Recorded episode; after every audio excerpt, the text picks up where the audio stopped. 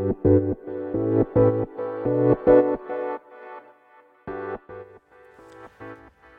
科行きの10分間始まります。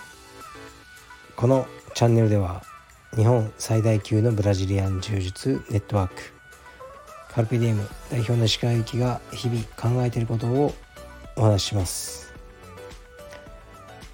はい。皆さんこんにちは。いかがお過ごしでしょうか。本日は8月の24日。木曜日です。いや東京は暑いですね。昨日今日と僕は一人で江東区の家にいます。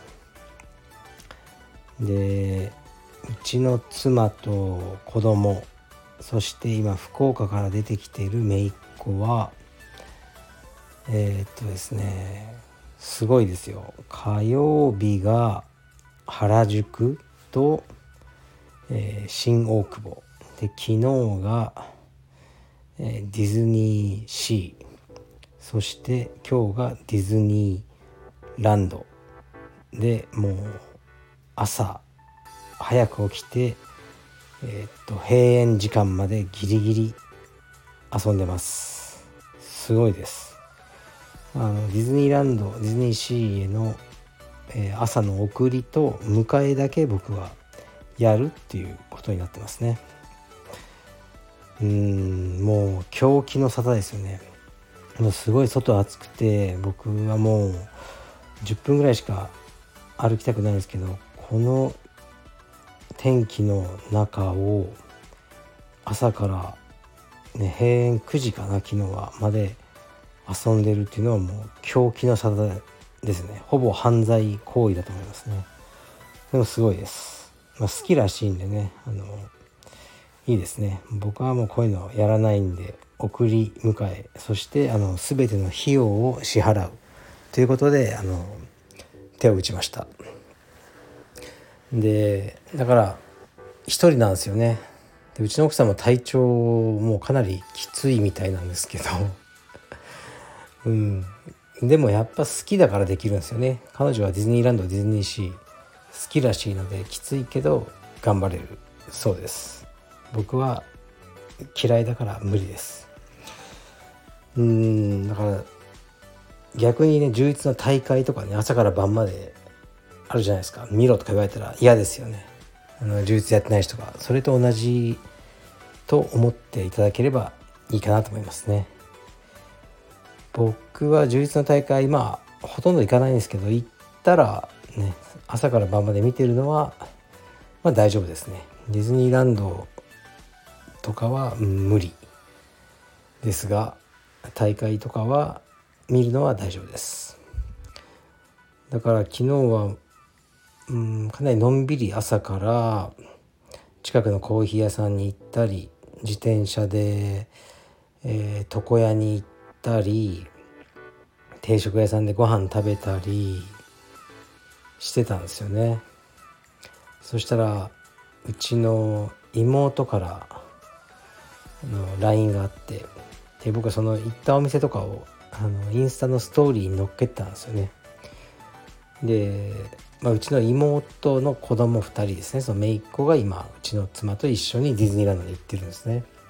でうちのその妹が「お兄ちゃん大丈夫なの?」あの奥さんがな頑張って朝から晩までディズニーランドの子供4人連れて頑張ってるのになんか好き勝手な生活をしてるのをインスタのストーリーに載っけて大丈夫なの？あの、ね、僕の奥さんですね。あきこって言うんですよねあきこさんが怒るんじゃないの？で LINE が来てたんでいや怒るも何も。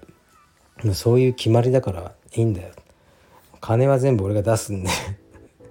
いいんだよ。って言ってそしたらなんかもう考えられないっていうのを言ってましたからねうちの妹は。そうですかね。うんそうなんですか。皆さんの家庭は。行きたくなくても無理やり行かなければならないんでしょうか。だとするとかなりきつくなりますよね。でまあね長い時間をかけて僕らの夫婦の形がこうなってきたって感じでね。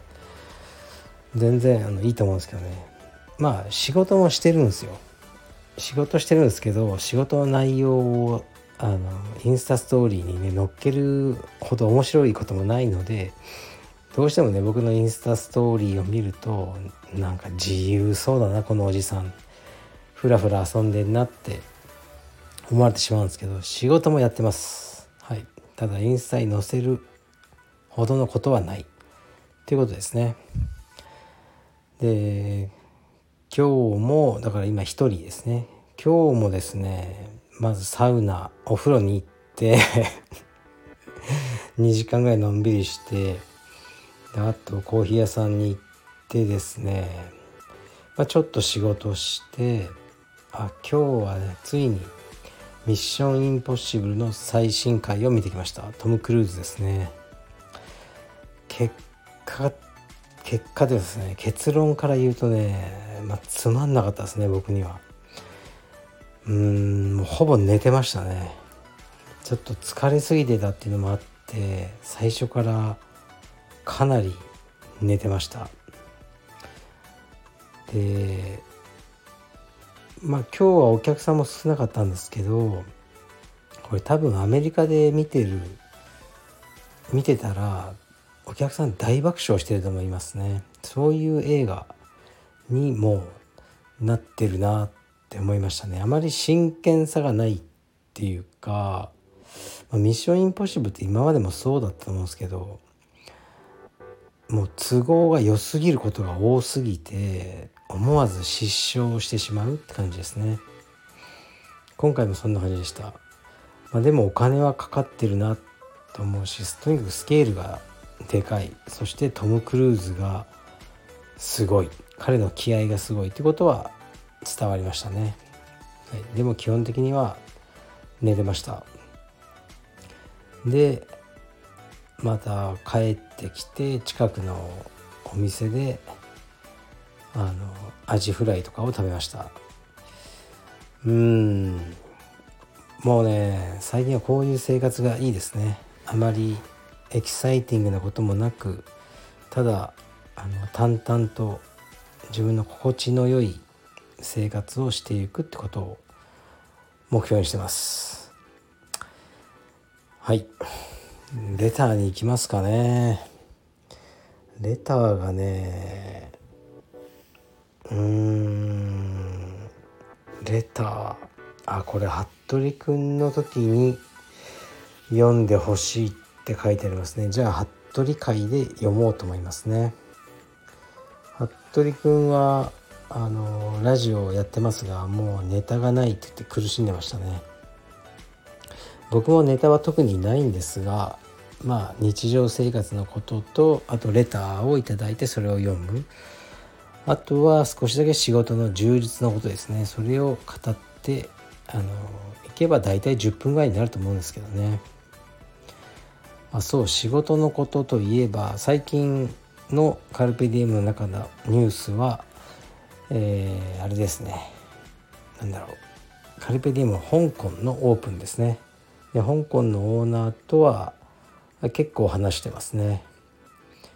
でそんなにねあの有名な選手とかいないけどもうすでに会員さんっていうかメンバーさんは20人以上30人ぐらいいるっぽいですね最初から。だからまあ大丈夫なんじゃないかなってあの思ってます。でね呼ばれれば行こうと思いますね。呼ばれなかったらあの行きません。はい。でねあの最近もよくね呼んでもらえるんですけどねいろんなところにね。あの何て言うかなこれルールじゃないんですけどねルールじゃないんですけどもう誰かと一緒の部屋とか無理なんですよ。うん若い時は良かったですけどねその現地のスタッフの家で一部屋余ってるからそこで泊まってくれはちょっとね勘弁してほしいですね。もう安くてもいいからあの僕だけの部屋があるホテルに泊まらせてほしい。っていうのはありますね。あとね飛行機もね、まあ、ビジネスクラスがいい。なるべく。もうダメだったらエコノミーでもいいです。でもエコノミーだったら通路側にしてくれと。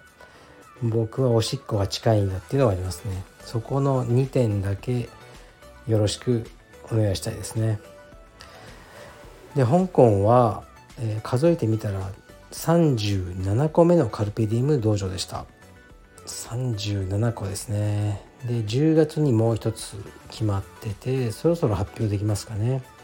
11月はえカルペディウム立川。12月はないかな。だからまあ今年で39ぐらい。来年の終わりまでにはなんとか50になってればいいなと思って頑張ります。頑張ります。もう少し頑張ります。もうね48歳ですね。あとどれぐらい頑張ればいいんですかね。最近知り合った方がまあ社長さんで50歳なんですけど仕事は週に1回らしいです。1回。羨ましい。で他の日はトレーニングとかサーフィン柔術をされてるそうですね。週1仕事っていいですよね。その感じになりたい。あと2年か、無理そうだなって感じですね。あと2年だと。